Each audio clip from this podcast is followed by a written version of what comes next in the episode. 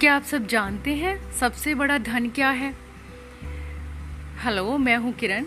चलिए, मैं आपको एक कहानी सुनाती हूँ जिससे आप सभी को पता चल जाएगा कि सबसे बड़ा धन क्या होता है। बहुत समय पहले की बात है, मुक्सर आश्रम में कपिल मुनि रहते थे। एक दिन उस मुनि के पास एक गरीब आदमी राहुल आया।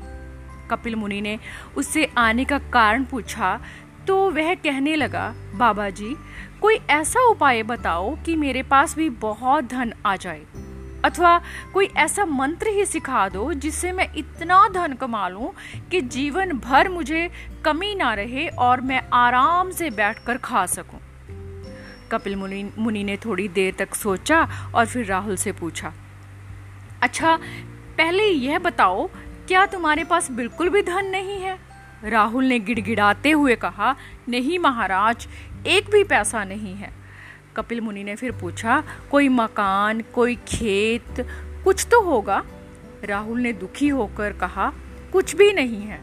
कपिल मुनि बोले अच्छा यदि तू अपनी दोनों आँखें मुझे दे दे तो मैं तुम्हें एक लाख रुपया दे सकता हूँ। राहुल ने कुछ देर सोचा और बोला, फिर मैं देखूँगा कैसे? नहीं, आँखें तो मैं नहीं दे सकता। मुनि ने मुनि फिर बोले अच्छा तो दोनों हाथ दे दो।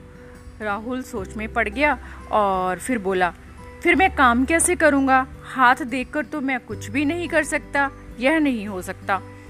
मुनि ने कहा, अगर तू अपने दोनों पैर दे दे तो मैं तुम्हें दो लाख रुपए दे सकता हूँ। राहुल बहुत घबराया और कहने लगा, पैरों के बिना तो मैं चल फिर नहीं सकूँगा, ना ही कहीं आ सकूँगा, ना ही कहीं जा सकूँगा। इसलिए पैर तो मैं बिल्कुल नहीं दे सकता। कपिल मुनि गुस्से में आ गए। वह बोले, सोच लो, तुम्हें धन चाहिए और मैं तुम्हें धन देना चाहता हूँ। परंतु जब तुम कुछ, जब तुम कुछ दोगे मुझे, तभी तो बदले में मैं तुम्हें धन मिलेगा। यदि तुम अपना मुख मुझे दे दो तो मैं तुम्हें दस लाख रुपए दे सकता हूँ। राहुल कपिल मुनि की बातें सुनकर हैरान रह गया। वह बोला, हे मुनिराज, यदि मैं अपना मुख ही आपको दे दूँगा तो मैं कैसे खाऊँगा, कैसे पीऊँगा? खाए पिए बिना जीवित कैसे रहूँगा? न किसी से बात कर सकूँगा।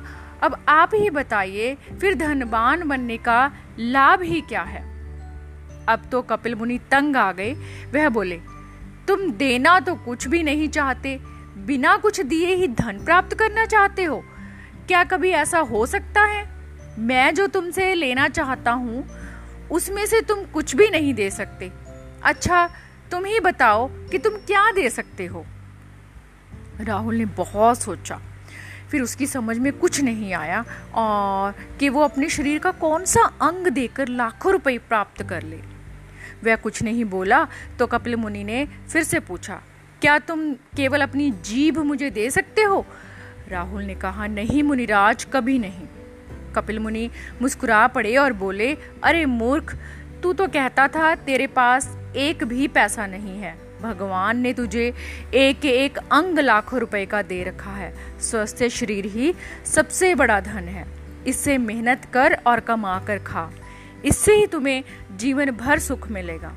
राहुल सब कुछ समझ गया और उसने मेहनत करनी शुरू कर दी और देखते ही देखते वह अमीर बन गया। तो ये बहुत सारे लोगों के साथ होता है कि वो इसी बात का रोना लिए बैठे रहते हैं कि मैं, मेरे पास धन नहीं है, मेरे पास धन नहीं है। लेकिन जो लाखों करोड़ों रुपए का शरीर, उनका स्वस्थ शरीर उनके पास है, उसके बारे में वो नहीं सोचते।